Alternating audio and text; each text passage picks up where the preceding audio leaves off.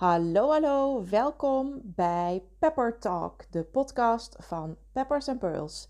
De podcast waarin ik je zowel in de theorie als in de praktijk wegwijs maak in de wereld van de ketogene, low carb en gezonde leefstijl. Vanuit de Peppers and Pearls keuken.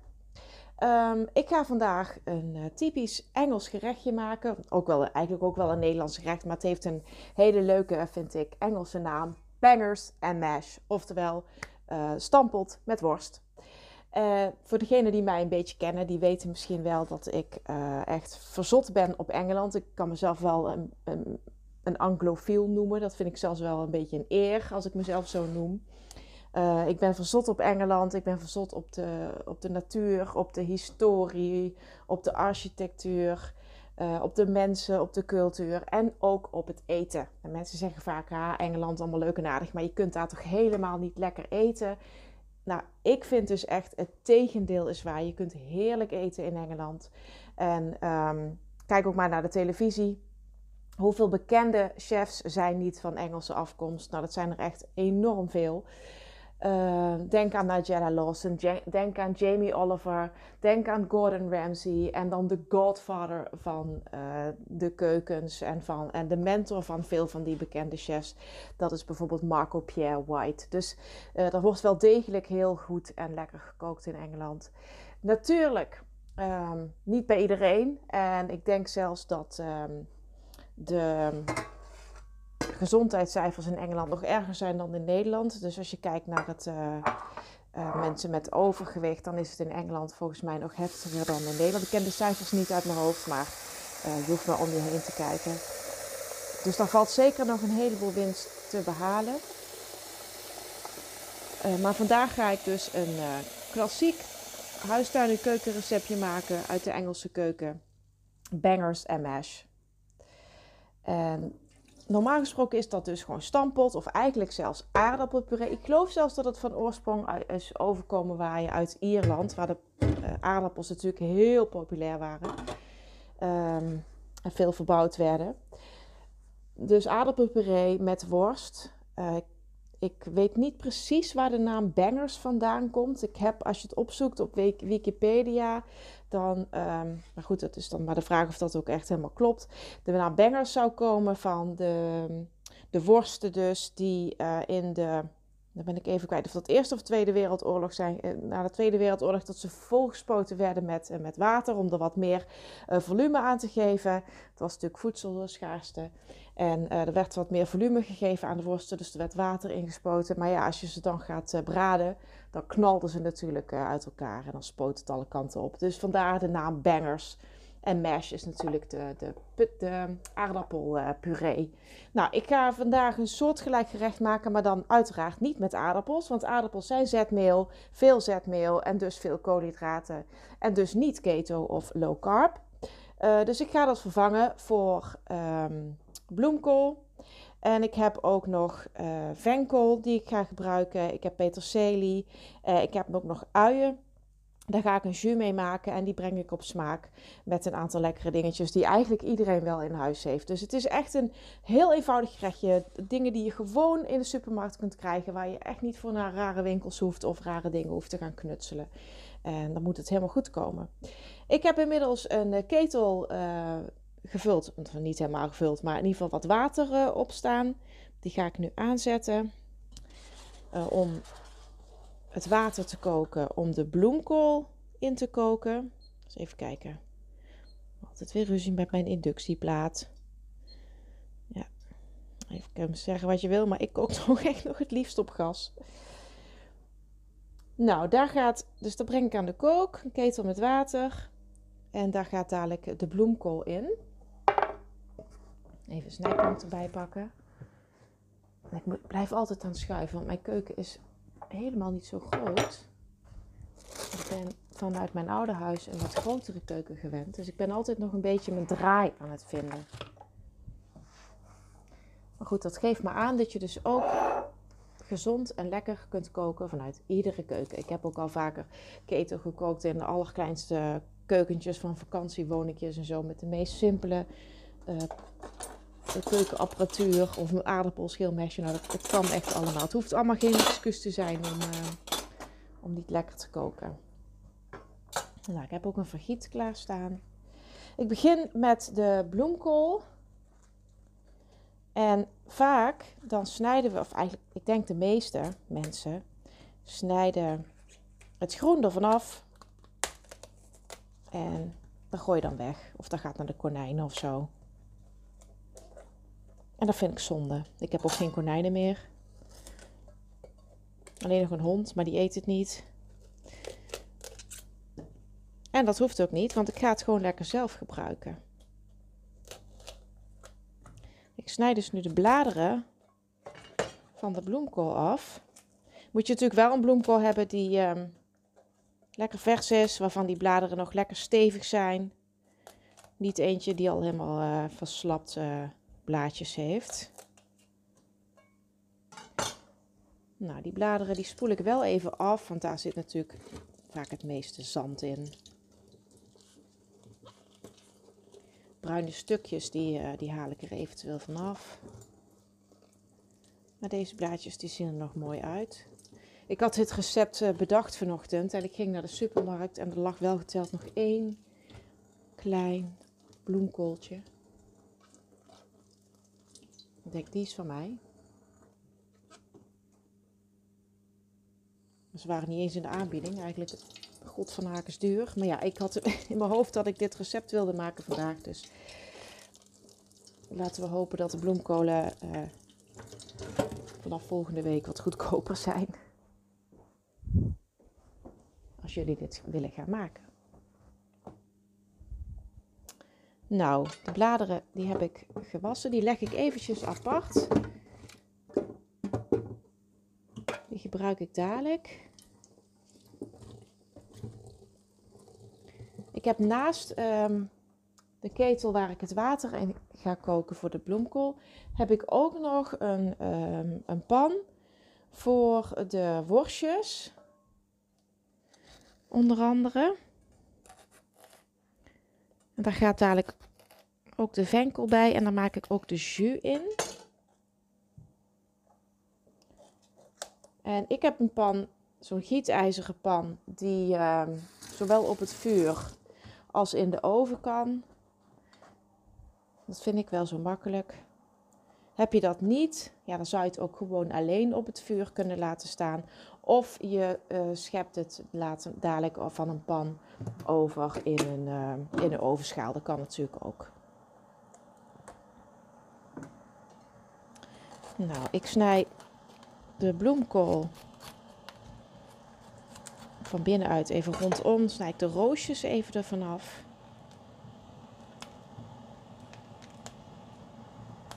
En ik breek ze zoveel mogelijk ervan af, want dan heb ik uh, de minste verlies, zeg maar. Ik, dan valt het niet zo in korreltjes uit elkaar. Zodra je die, zodra je die roosjes doormidden gaat snijden, dan uh, begint het echt ja, te korrelen. Dus ik volg zeg maar de, de natuurlijke vorm van die bloemkool zoveel mogelijk. Ik probeer de roosjes ongeveer even groot te maken. Dus als ik een hele grote heb, dan snij ik hem vanuit het steeltje een beetje in. En dan scheur ik hem van daaruit naar de buitenkant toe open. Dan heb ik het minste gekorrel, minste gekruimel. En ik maak ze allemaal ongeveer even groot, zodat ze allemaal ongeveer tegelijk gaar zijn. Dus als je hele kleine stukjes met hele grote roosjes tegelijk gaat koken, dan zijn die hele kleine stukjes al helemaal tot moes gekookt, terwijl die grote nog lang niet klaar zijn. Dat is ook niet lekker.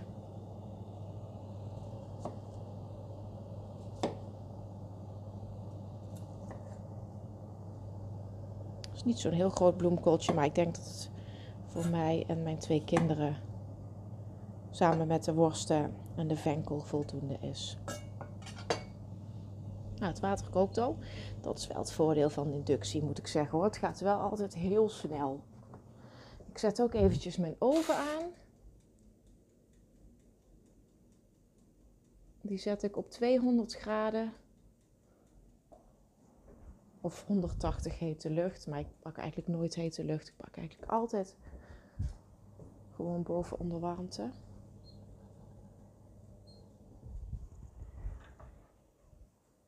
Oh, ik moet even een nieuwe zoutmolen pakken. Mijn zout is bijna op. Dan doe ik wat zout in het water. Zout pas in het water doen als het water al kookt. Niet al van tevoren, want dan verandert het zoutpunt of het uh, kookpunt van het water. Dan is het geen 100 graden, dan is het, uh, kookt het al eerder.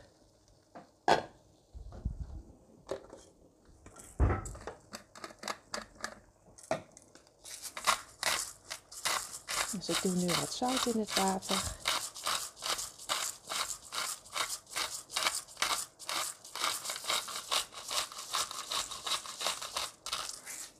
Te zuinig, meestal giet je toch uiteindelijk weer weg. En dan doe ik de bloemkoolroosjes erin. En dan ga ik het niet uh, volle poelen, zoals ze in het Duits zeggen, keihard laten koken. Maar ik um, laat het zachtjes pruttelen, zo net tegen de koken aan. Dus dat het water gewoon heel zachtjes uh, pruttelt.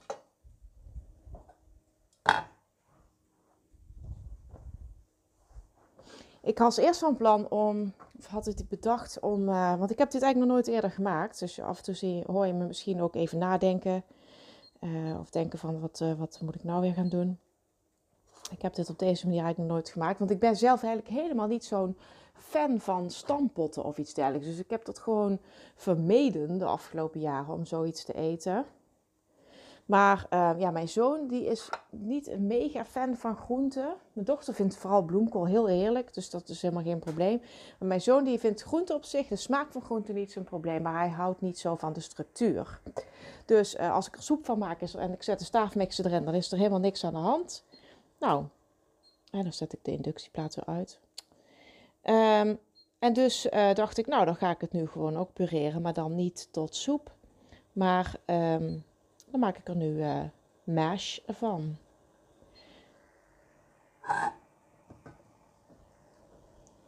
Dus even kijken, ik zet even mijn timer op 15 minuten. Zo, zodat de bloemkool 15 minuutjes kan, uh, kan koken ongeveer. Ik zet inmiddels die uh, gietijzeren pan of een koekenpan wat je ook hebt, die zet ik ook aan. En ik doe wat boter in de pan. En dan ga ik de worsten even aanbraden.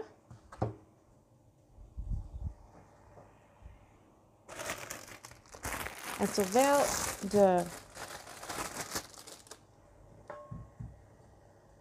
boter aan het smelten is, snijd ik de venkel in, uh, in parten. En dat doe ik in de lengte, zodat ze aan de onderkant, aan de aanzet, aan de wortel, wel bij elkaar blijven zitten. Als het nou heel droog of oud is, dan kun je dat misschien een klein beetje ervan afsnijden. Venkelknolletjes zijn nog heel klein momenteel. Het seizoen moet ook nog komen.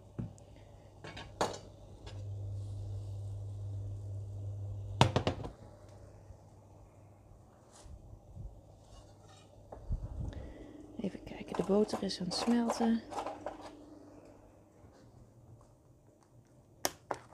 Wat ik eigenlijk ook altijd doe als ik vlees aanbraad, dat, uh, dat ik boter en olie, olijfolie, samen gebruik. En dat doe ik omdat de boter. Uh, ik doe als eerste boter in de pan, want die geeft de smaak. En de olijfolie die wordt heter. Dus die schroeit het vlees eerder dicht, waardoor de sappen behouden blijven. Dus ook met uh, biefstuk of iets dergelijks kun je dat uh, prima doen. Moet je dus ook zorgen dat je eerst de boter in de pan doet en dan pas de olie en niet andersom. Want als je eerst de olie in de pan doet en daarna pas de boter erbij, dan is de olie vaak te heet en dan heb je kans dat de boter gaat verbranden. En dan, dat is natuurlijk zonde. Dan wordt het bitter. Nou. Ik heb, uh, dit was een grote verpakking met acht worsten. Die gaan wij uh, vast niet allemaal opeten vanavond. Maar dat maakt niet uit. Want dat is natuurlijk ook heerlijk, dat overblijft, voor het Engels ontbijt morgenochtend. Nog zoiets waar die Engelsen zo goed in zijn, hè? English breakfast. Eitjes, worstjes, bak champignons, bak tomaatje. Wat je er alleen niet bij moet doen zijn dan de witte bonen in tomatensaus en de toast. Nou, de worstjes die zitten inmiddels in de pan. En dan ga ik verder met de venkel in partjes snijden. Dus vanuit de lengte, of in de lengte, vanuit de aanzet, vanuit de wortel, snijd ik eerst in de helft. Dan die helften nog een keer doorsnijden, dus in vieren. En dan die kwarten nog een keer doorsnijden. En dan heb ik acht lange, smalle partjes. Die aan de wortel dus nog bij elkaar, uh, aan elkaar zitten. Nou, dat zet ik even apart. En nu kan ik eventjes eerst de worstjes aanbraden voordat ik dadelijk die, uh, voordat ik ze dadelijk in de oven zet.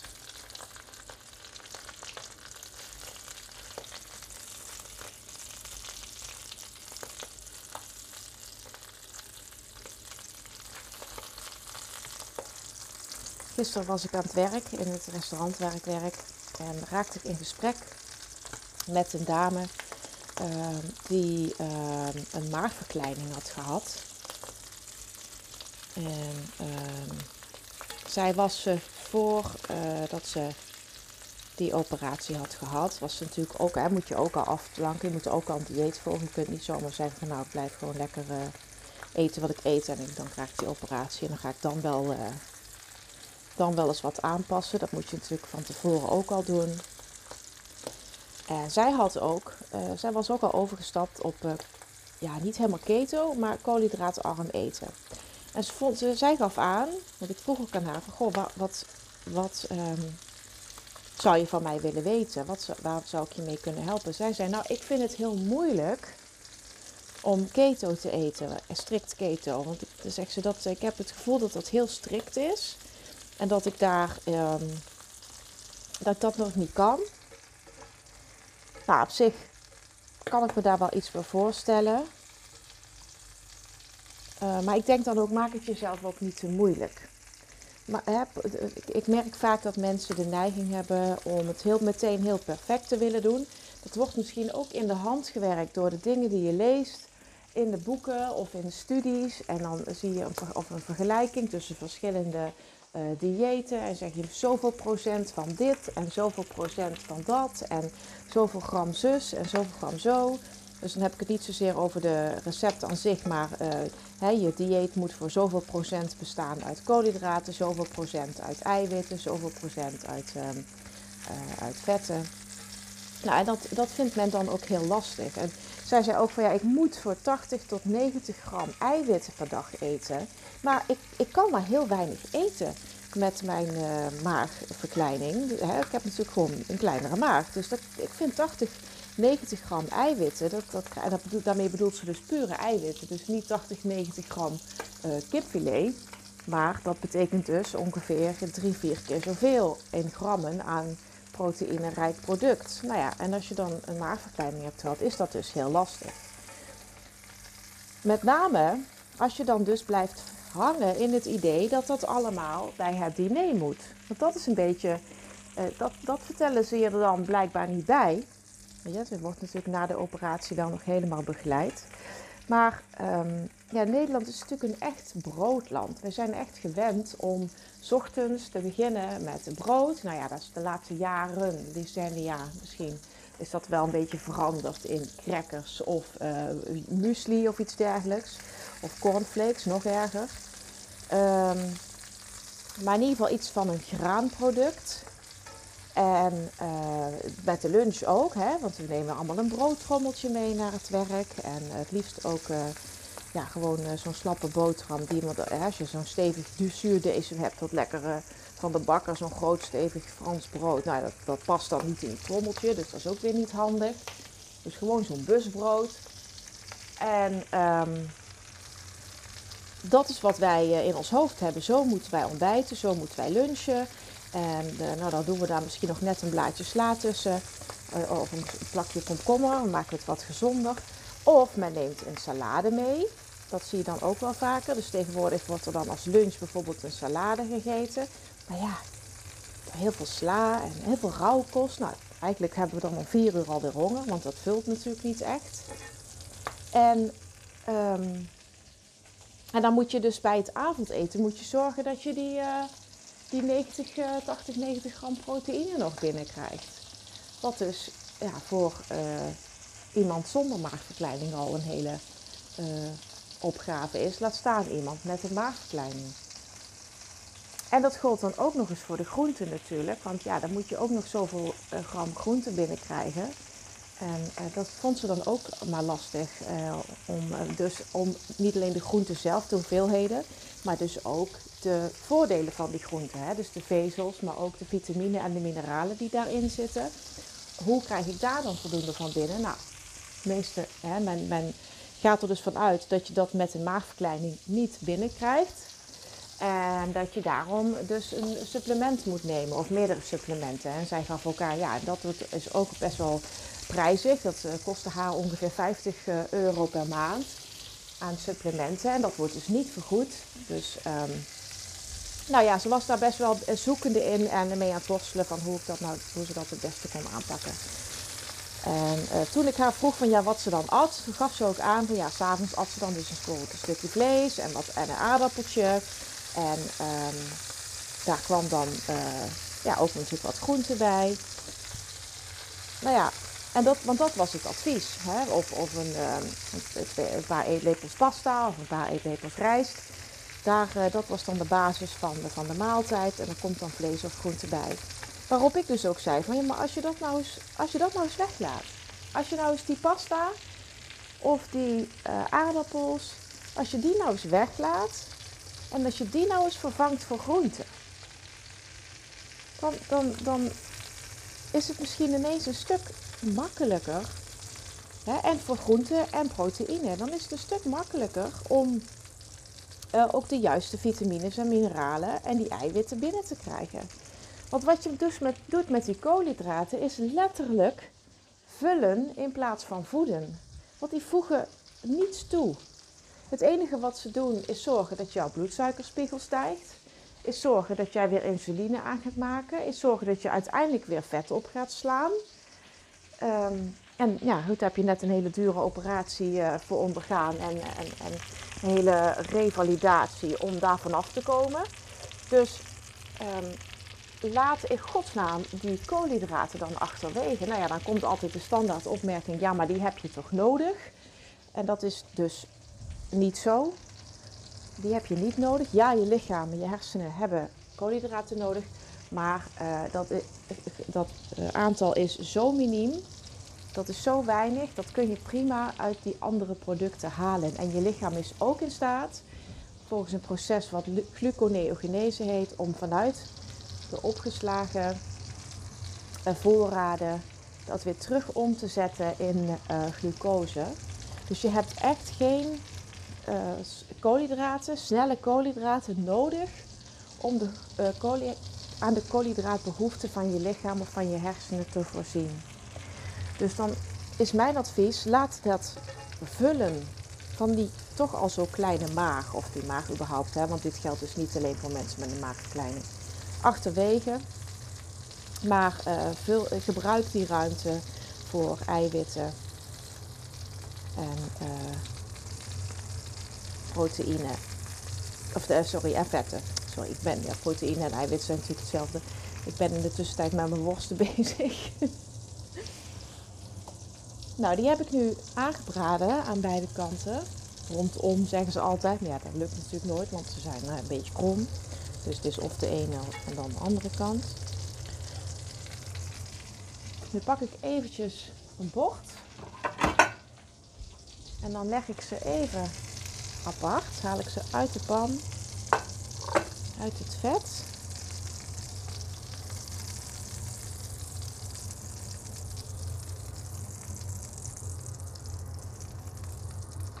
Zo. En nou leg ik mijn venkel er even in. Er zat niet zo heel veel groen uh, aan deze venkelknol. Als er nou heel veel van die dunne groene takjes en sprietjes aan zitten, dan um, zou ik die er eerst afhalen.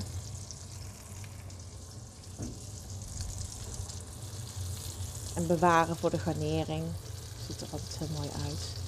Nou, nu heb ik dus die acht partjes venkel, die heb ik nou uh, in de pan liggen.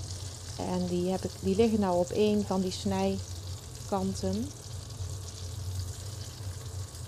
En die bak ik ook heel eventjes aan.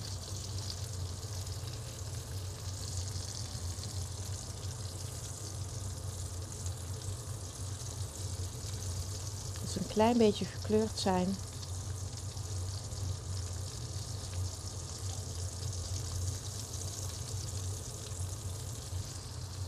En dan doe ik hetzelfde met die andere snijkant.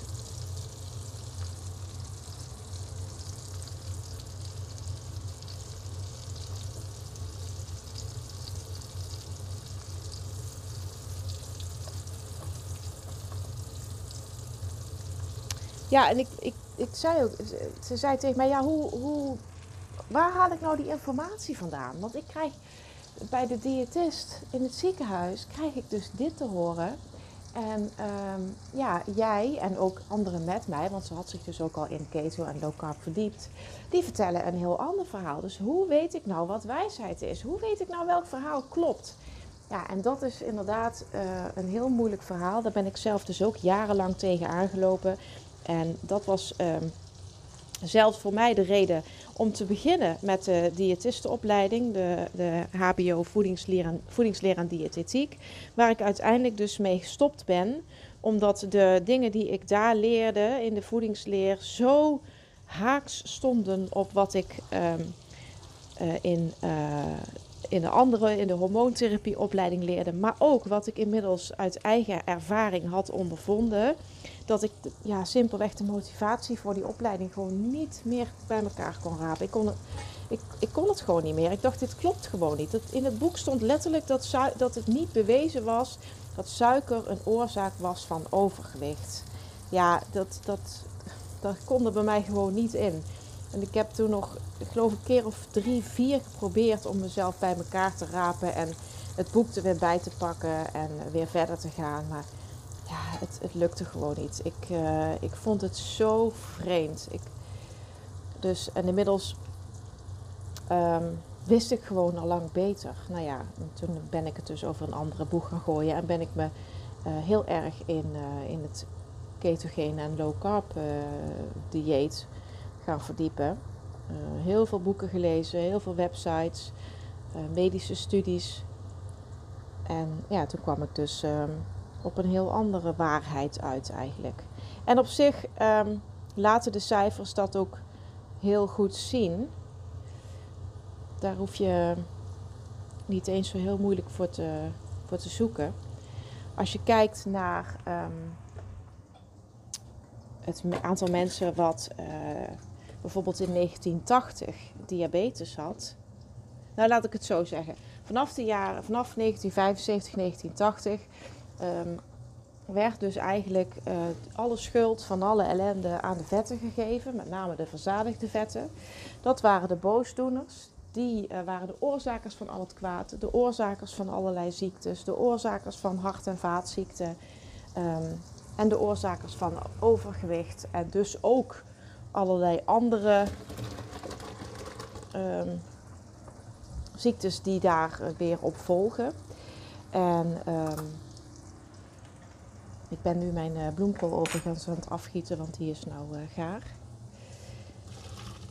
En dus werden, eh, er waren wat, hè, meneer Ansel Kies, die had, al, had 22 studies bij elkaar gezocht. En die vond in zeven studies vond hij wel wat bewijsmateriaal voor zijn hypothese dat uh, verzadigde vetten de oorzaak van al het kwaad waren. En dus bracht hij het zo naar buiten. Nou, dat werd natuurlijk ook nog eens wel ondersteund door de suikerindustrie, dus het kwam prima uit. En um, nou, daar hadden, we de, daar hadden we de oorzaak mee te pakken. Dus toen, uh, vanaf dat moment, zijn die adviezen ook door um, de, hoe zeg je dat nou? Schijf van Vijf, voedingscentrum. Uh, en ook in, hè, niet alleen in Nederland, maar ook in Amerika en zo, werd het allemaal aangenomen. En um, werden de voedingsadviezen daarop aangepast. Dus men ging steeds minder vetten eten met name dus verzadigde vetten. En uh, er kwamen light producten op de markt. Hè, bijvoorbeeld de, de, halfvolle of de magere melk en de magere yoghurt. En uh, um, nou ja, de, het gevolg was op het moment dat je ergens de vetstoffen uit gaat halen, dat er dus ook heel weinig smaak nog maar overblijft. Want vet geeft niet alleen een gevoel van verzadiging, maar geeft ook uh, smaak. Dus ja, als je dat eruit haalt, dan hou je, ja, dan hou je melk of, of yoghurt over wat nergens naar smaakt. Dus ja, dan moeten we daar wel iets aan toe gaan voegen, zodat het weer lekker wordt en dat mensen het ook gaan kopen. Nou, en dat werd dus suiker of uh, vruchten, smaakjes of iets dergelijks. En de bijkomende voordeel was dan ook nog dat suiker dus uh, het effect heeft dat je niet verzadigd raakt. Sterker nog, dat je eigenlijk honger blijft houden. En dat je dus ook meer ervan gaat eten of nog steeds honger hebt. Ik doe overigens nu ook mijn bloemkoolbladen in de pan. Bij de penkel. Die bak ik ook nog even mee. Die begint ook al te bangen, sissen. Die had ik natuurlijk net afgespoeld. Dus die bak ik ook even mee. En dan doe ik zo meteen de worsten daar weer bij en dan gaat het even nog in de oven. Um, waar was ik? Ja, en als je dan kijkt dat in die periode, uh, van bijvoorbeeld 1980 tot uh, even uit mijn hoofd 2018, daar zijn dan uh, cijfers van bekend, um, dat die voedingsadviezen werden gevolgd.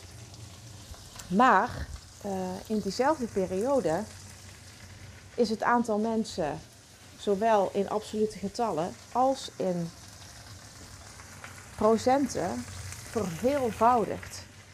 Het aantal mensen met diabetes is uh, met 400% gestegen. Dus, uh, en men verwacht dat dat de komende 40 jaar nog verder zal uh, verdubbelen. Dat is in ieder geval in Amerika. Als je kijkt naar de totale wereldbevolking, even uit mijn hoofd, is het meer dan verdubbeld. Dus ook procentueel gezien. Dus niet zeggen van ja, maar de wereldbevolking is ook, uh, zijn ook hè, met meer mensen. Nee, ook procentueel gezien zijn er dus ontzettend veel meer mensen met, met diabetes. En dat geldt overigens ook voor hart- en vaatziekten. En dus ook met allerlei andere ziekten. Want er is een directe relatie uh, te zien tussen overgewicht, obesitas en uh, bijvoorbeeld uh, onder andere dus diabetes, hoge bloeddruk, hart- en vaatziekten. Maar ook gewrichtsaandoeningen, uiteraard. Hè, want je gewrichten hebben natuurlijk ook nogal wat te lijden van het hoge gewicht. Maar ook kanker. maar ook dementie het is ook niet voor niets dat Alzheimer diabetes type 3 al wordt genoemd. Dus heel veel chronische aandoeningen um, die uh, zijn toegenomen. Uh, die gaan, het gaat eigenlijk zo goed als gelijk op met de toename van, uh, van gewicht en de toename van het aantal mensen met overgewicht en obesitas. En daarbovenop kan je dan ook nog eens concluderen dat de levensverwachting van mensen met overgewicht en de levensverwachting van mensen met um, die chronische aandoeningen ook aanzienlijk korter is. En dat, is, dat maakt dat ik het zo belangrijk vind om um, een gezond gewicht te hebben. Dat heeft dus echt helemaal niks te maken met fatshaming of heeft niks te maken met uh, maatje 34 en een catwalk model zijn. Het gaat mij echt alleen maar om gezondheid en uh, een gezond en gelukkig uh, leven. Dat, dat is, was voor mij de drijfveer en voor mijn eigen lichaam. Maar is dus ook de drijfveer voor Peppers and Pearls. En mijn, mijn passie, mijn drijfveer om, om, dit, om deze boodschap te verkondigen. Ik vind het gewoon schokkend nog steeds hoe weinig kennis er eigenlijk is. Of eigenlijk, nee, de kennis is er wel, maar hij onder de mensen gedeeld wordt. Ik, ik, ik word daar echt oprecht verdrietig van. Want gisteren was er ook een stel in het restaurant waarvan die meneer uh, diabetes had. En ik zie dat overigens vaker hoor. En dan vragen mensen bijvoorbeeld uh, ja, om, om, wat ze dan wel kunnen eten en zo. En uh, of ze vragen om glutenvrij brood, want dan denken ze dat dat dan gezonder is. En, maar eigenlijk hebben ze helemaal geen weet van wat ze eigenlijk moeten doen. De voorlichting is in mijn optiek ongelooflijk slecht. Want mensen eten dus gewoon suikers, eten gewoon koolhydraten. Met het idee van, nou ja, dan heb ik hè, spuit ik dadelijk wel weer wat insuline. En dan heb ik het wel allemaal weer rechtgebreid. En, en men heeft het gevoel, het idee, dat het ook een doodsvonnis is. In die zin uh, dat je er ook nooit meer vanaf komt. Dat het onomkeerbaar is. En dat is ook niet zo. Diabetes type 2, hè, diabetes type 1 is iets anders, maar diabetes type 2 is omkeerbaar, is te genezen. Genezen is eigenlijk niet het, het, je geneest de ziekte natuurlijk niet, je geneest de diabetes niet, je geneest je lichaam. Even kijken, nou, de uh, pan met ik heb de worstjes inmiddels teruggelegd in de pan met de venkel en de bloemkool. Ik doe er nog wat peper en zout overheen. En ik denk dat ik er ook nog wat venkelzaad overheen doe.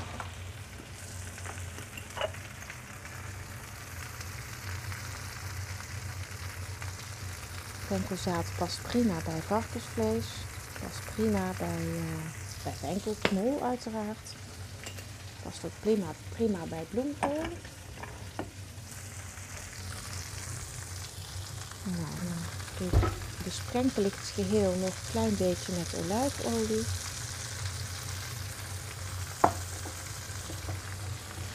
En dan zet ik het pan in de oven.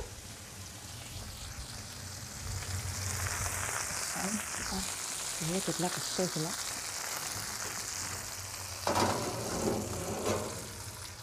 Voilà. Zou ik als spijker zeggen. Wie kent hem nog? De eerste grote televisiekok van Nederland. Zo.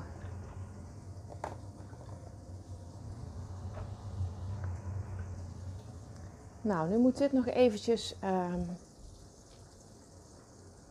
20 minuutjes in de oven.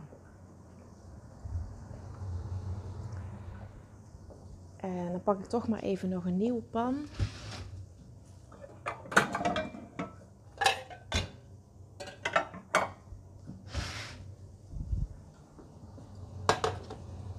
Dat ik daar niet op wil wachten. En dan ga ik de jus nou maken. Ik heb inmiddels mijn, uh, mijn bloemkool dus uh, afgegoten. Die staat in een vergiet een beetje uit te dampen. Deksel een beetje schuin erop, zodat hij niet uh, helemaal afkoelt.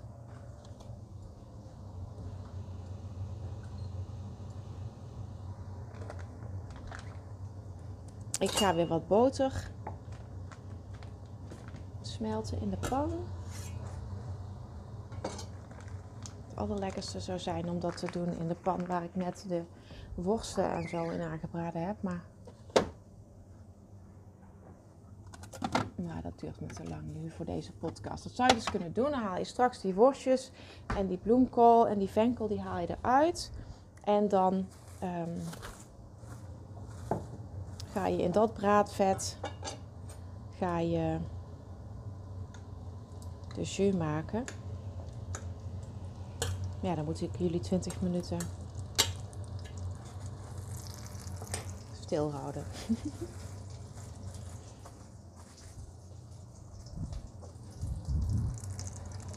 ik begin vast hiermee. Even niet te hard. Ook hier weer boter plus een beetje olijfolie. En dan pak ik uh, mijn witte uien of gele, gele uien.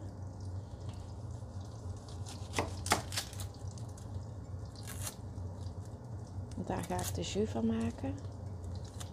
Ik was even aan het twijfelen, ga ik jus maken of ga ik gewoon gebakken uien maken? Dus dat zou ook een optie zijn. Dat vind ik zelf ook heel lekker. Maar ik denk dat de kinderen dat minder lekker vinden. Dus daarom ga ik dadelijk wel... Um, ga ik die uien weer een beetje pureren en dan maak ik er jus van. Door het pureren van die uien wordt het dan ook een beetje een, uh, een gebonden jus. Zonder dat ik echt bindmiddel hoef te gebruiken. Er zit natuurlijk toch ook wel wat suikers in die uien.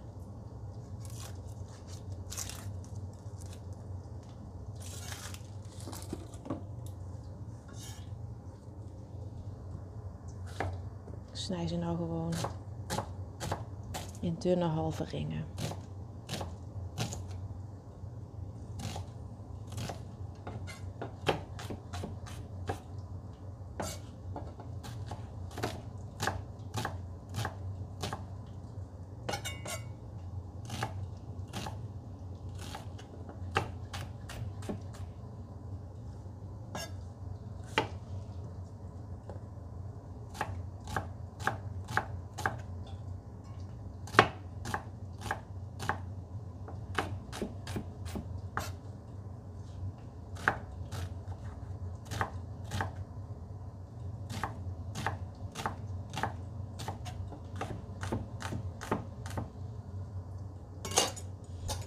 die kunnen in het vet.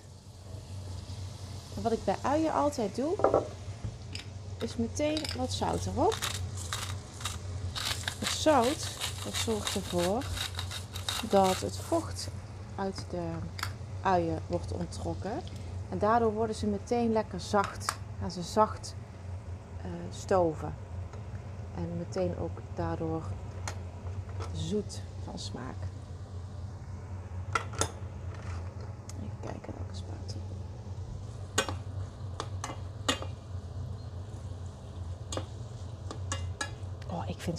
Zo lekker. Uisoep vind ik ook heerlijk. Het is vaak hè, dat het allemaal een beetje van dat simpele, simpel, maar met, met, met eenvoudige uh, ingrediënten. Beetje uit de, toch vaak een, een, een landelijke boeren, armeluiskeuken, zeg maar, van oudsher. Dat daar de heerlijkste gerechten uh, van gemaakt worden. Tenminste, vind ik.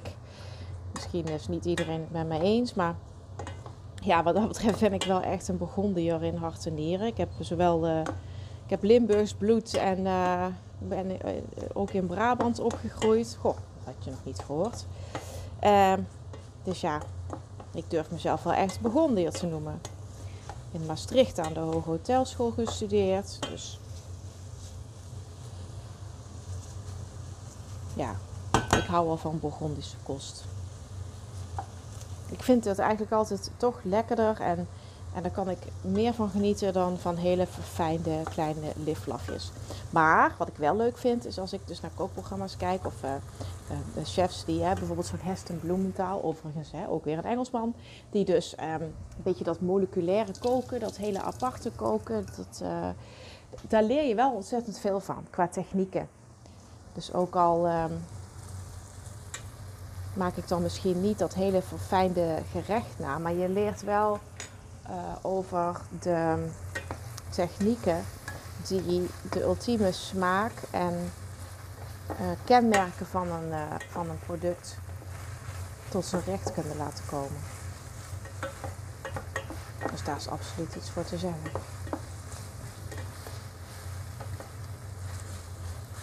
En ach, voor af en toe zou dat ook best leuk zijn. Laten we eerlijk wezen. Als uh, alleenstaande moeder met twee pubers en een hond en uh, een baan en een eigen bedrijf, heb ik geen tijd om iedere dag uh, uitgebreid moleculair te gaan koken.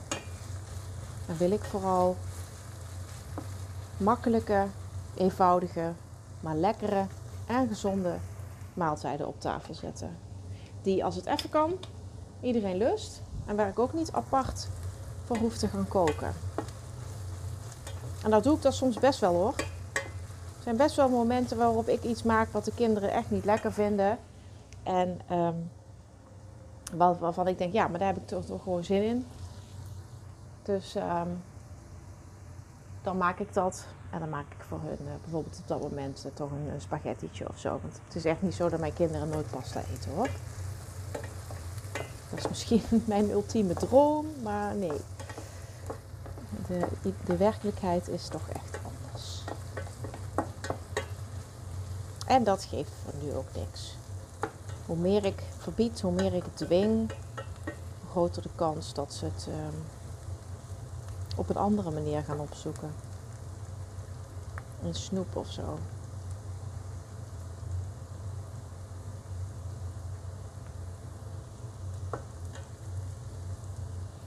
Nou, die uieren, die uieren, die uieren, God, de uieren staan lekker te prutselen. Die uh, zet ik even iets lager, want anders worden ze bruin en worden ze, dan gaan ze echt uh, ja, bakken en dan worden ze wat bitter. Dus ik wil ze vooral gewoon rustig stoven en rustig laten karamelliseren. En um, dan komt de, de zoetheid van de ui best tot zijn recht. De worstjes die staan in de oven, die draai ik dadelijk een keer om. Die zijn heerlijk aan het kleuren.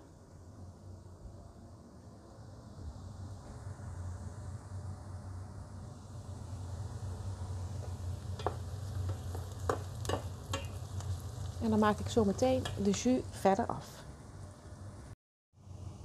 After the break. We zijn uh, iets van 10 minuutjes verder, denk ik. Misschien nog niet eens. En de uitjes die zijn al lekker aan het kleuren. Ik doe er nu nog wat uh, knoflook bij. Twee teentjes.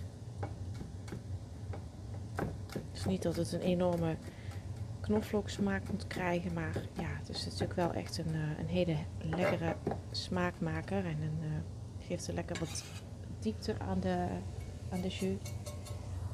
Die bak ik heel even mee. Oh, die geur meteen. Knoflook en boter. Oh, er zijn toch weinig dingen die lekkerder zijn dan dat.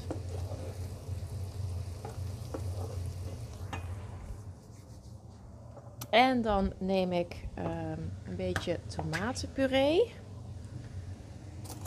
Het beste is om, uh, of het handigste is wellicht om een um, zo'n tube te nemen, maar die kon ik vandaag niet vinden in de supermarkt. Want dan kun je gewoon net precies dat eruit halen wat je nodig hebt. Zo'n blikje is vaak net te veel. Maar goed, ik gebruik het morgen alweer in een saus. Komt wel goed. En die tomatenpuree, die, die fruit ik even mee aan. Dat ontzuurt hem wat. Dus dat gaat mee bij de knoflook en de, de ui. Dan denk ik dat het lekker is om ook nog wat mosterd erbij te doen. Dijon mosterd. Een grove mosterd zou ook lekker zijn. Het zijn allemaal umami smaken, hè? Hartige, diepe smaken.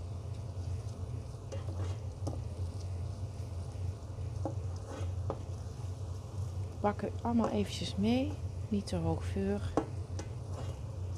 En dan gaan we afblussen. En dat kan je met uh, water doen. Dat geeft natuurlijk de minste smaak. Dat kun je met wijn doen.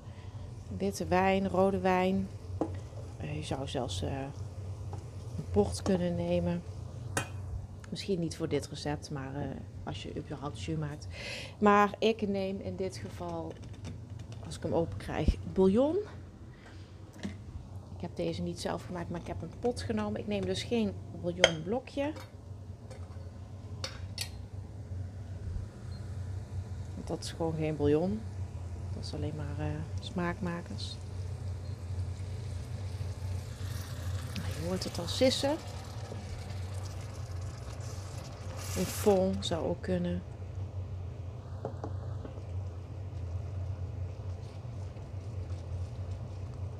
Je ziet al meteen dat het gaat binden.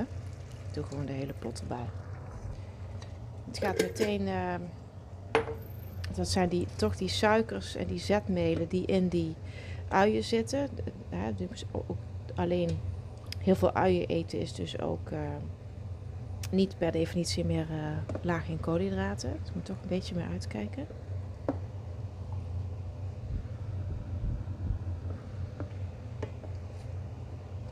Door die tomaat heeft het meteen een zuurtje, een zoetje, umami, hartig.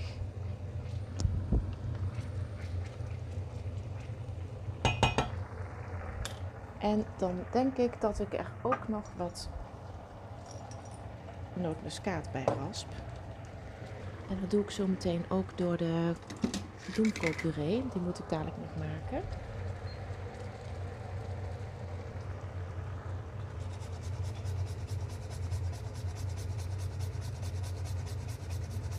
Vorige keer volgens mij ook al gezegd dat uh, ja, ik altijd, ik moet nog steeds nieuwe kopen trouwens, dat ik altijd de nootmuskaat van de gebruik gewoon directe nootmuskaatnoten en niet al het, um, het poeder. Want dat vind ik zo anders smaken en ook veel minder smaak hebben.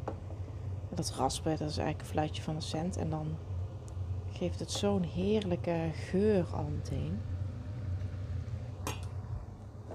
Het ruikt ook meteen naar jus.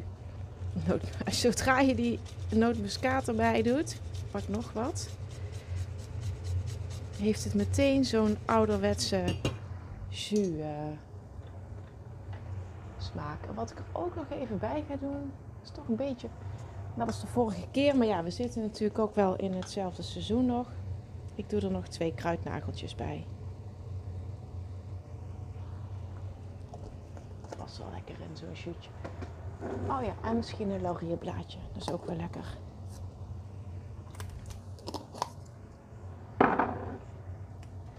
had ook, bedenk ik me nu. Um, ik heb hier nog van, van Johnny Boer heb ik ook allemaal die potjes van, uh, met kruiden, want daar zit, of die specerijen, want daar zit geen zout in. Dus dat vind ik ook wel dus lekker om te gebruiken. Dat had ik ook kunnen doen. Dan heb je zo'n heerlijke kruidenmix die heet Zwolse Stoof. Daar kun je natuurlijk ook uitstekend een jus mee maken.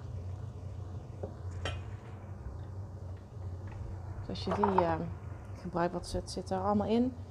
Tomaat, nou ja, gerookte paprika, ui, kaneel, kruidnagel, zwarte peper, laurier, knoflook, mosterdzaad, piment, korianderzaad, nootmuskaat, anijs. Nou, um, een aantal van die ingrediënten heb ik dus inmiddels al gebruikt. Ja, maar goed, wil je het makkelijk doen, zou je dus. En overigens is dit geen gesponsord bericht, maar het zijn gewoon um, specerijen waar ik ook. Uh, ja, die ik ook wel heel fijn vind om te gebruiken. Ze lijken, dan ze lijken best wel prijzig. Ze zijn ook best wel prijzig geworden de laatste jaren, maar ja, wat niet.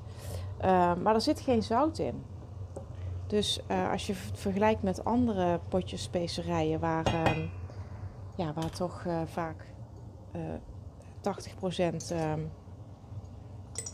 uit zout bestaat, ja, dan betaal je dus gewoon heel duur zout.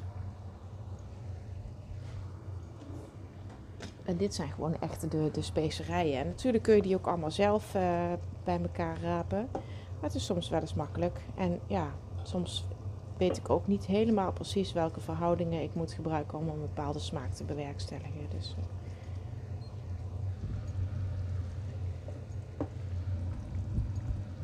Ik heb misschien een klein beetje te veel tomatenpuree gepakt. Het ruikt nog erg tomatig. Gewoon een keer iets minder doen.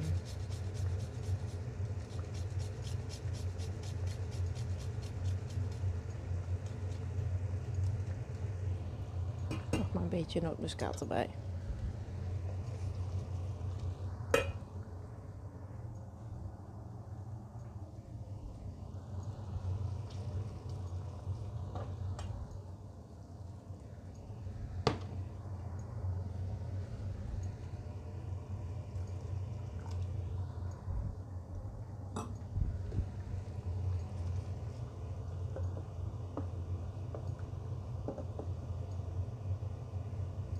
Dit dadelijk pureren, maar dan haal ik wel eerst het laurierblaadje en de kruidnagels eruit.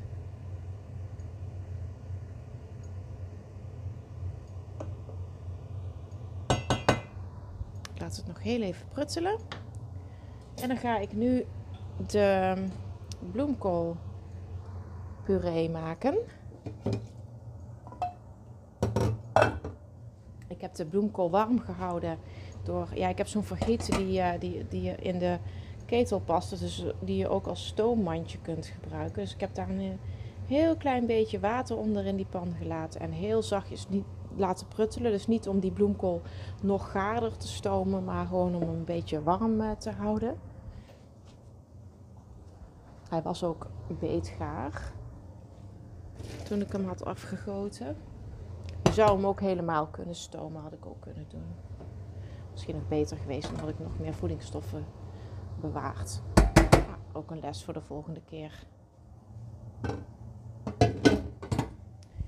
Bloemkool.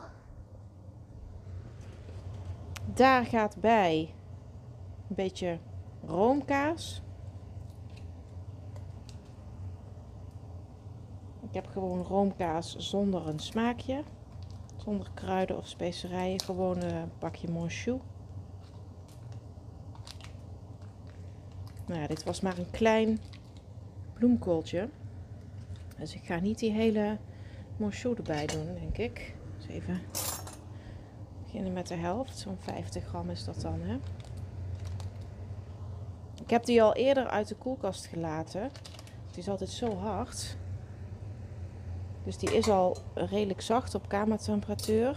Zodat ik hem wat makkelijker door de bloemkool kan mengen.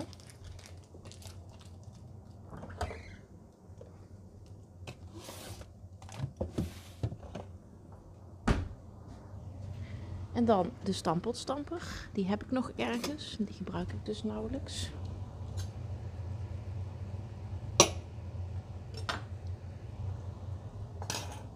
Zout zit er al bij. Want dat had ik al meegekookt. Ik doe wel nog wat uh, zwarte peper. Maal ik er vers overheen. En ook weer de nootmuskaat stukjes. Het zijn echt de laatste stukjes met muskaat. moet echt niet halen.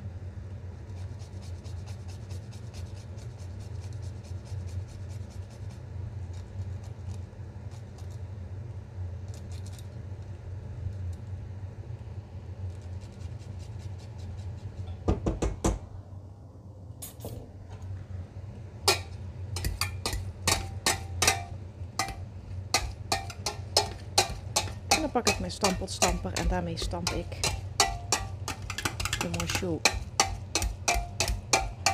door de bloemkool.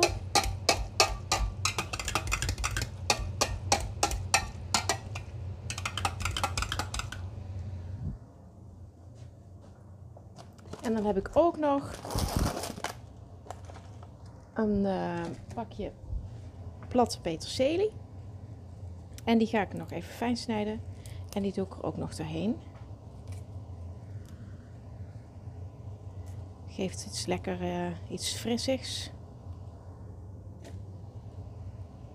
Rijk aan ijzer, als ik me niet vergis.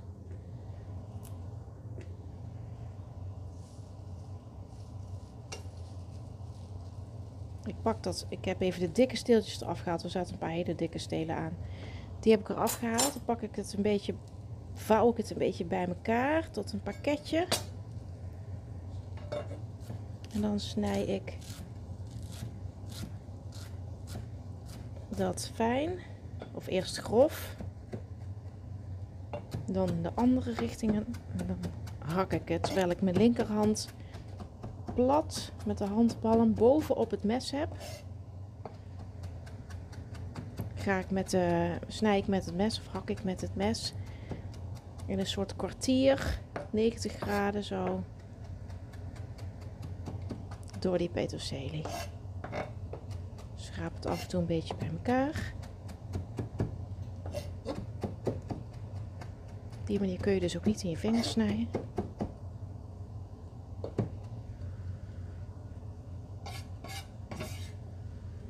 Nou, dat gaat ook nog bij de bloemkool.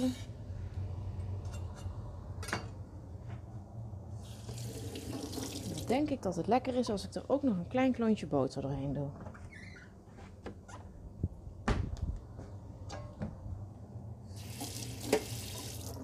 Even mijn mes afspoelen, anders heb ik alle peterselie aan de boter zitten.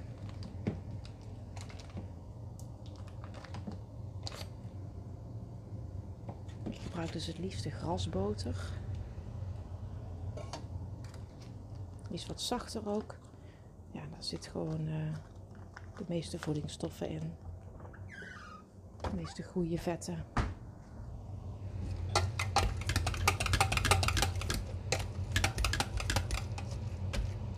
Nou, de bloemkoolpuree wordt een beetje groen door de peterselie. Ziet er heerlijk fris uit. Ik ga niet te lang meer uh, mengen, stampen, want dan zou het een beetje kunnen gaan schiften door um, het vocht uit de bloemkool en het vet van de kaas en de, en de boter.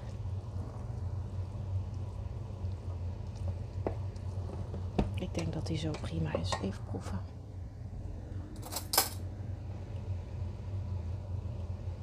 Mm. Mm. Lekker, die peterselie met die, uh, met die nootmuskaat.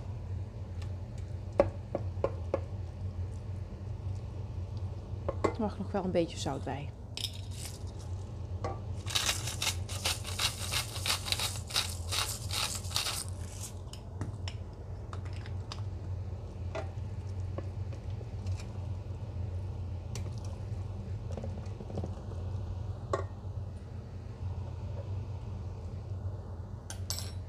Yes.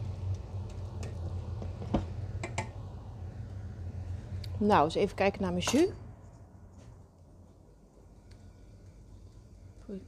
Mijn oven is ook zo goed als klaar. Mijn worstjes. Ik haal mijn laurierblaadje uit de jus. En even zoeken naar de kruidnagels. Hier er één.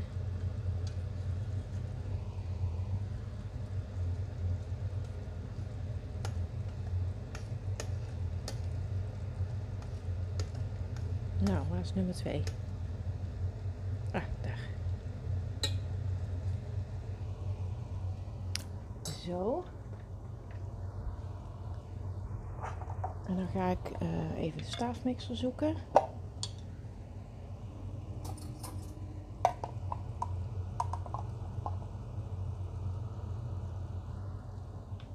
Kijken waar ik die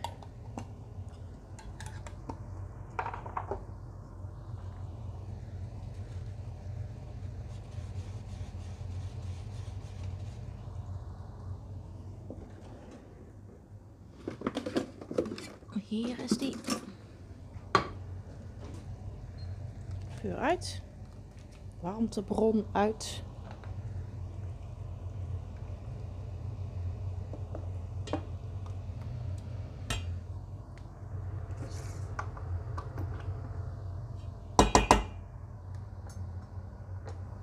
En dan ga ik die jus even pureren. Dus dat die uh, die uien die zijn al helemaal zacht. Ik zou het zelf zo ook lekker vinden. Maar ik denk dat de kinderen het niet zo lekker vinden met die, uh, met die erin. Dus dat ga ik even pureren.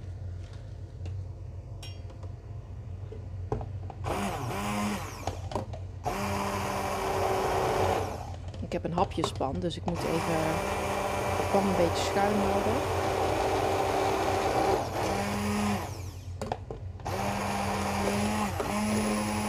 jullie zullen op de foto wel zien dat, de, dat de saus vrij rood is.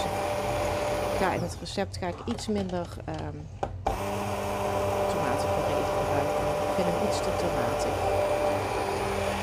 Maar Kinderen vinden dat wellicht heel lekker, want het lijkt natuurlijk een beetje op ketchup. Dus dat uh, is over het algemeen bij kinderen geen uh, straf. Maar die zal, toch, zal toch wel op tafel komen, denk ik dadelijk. Bij de worsten.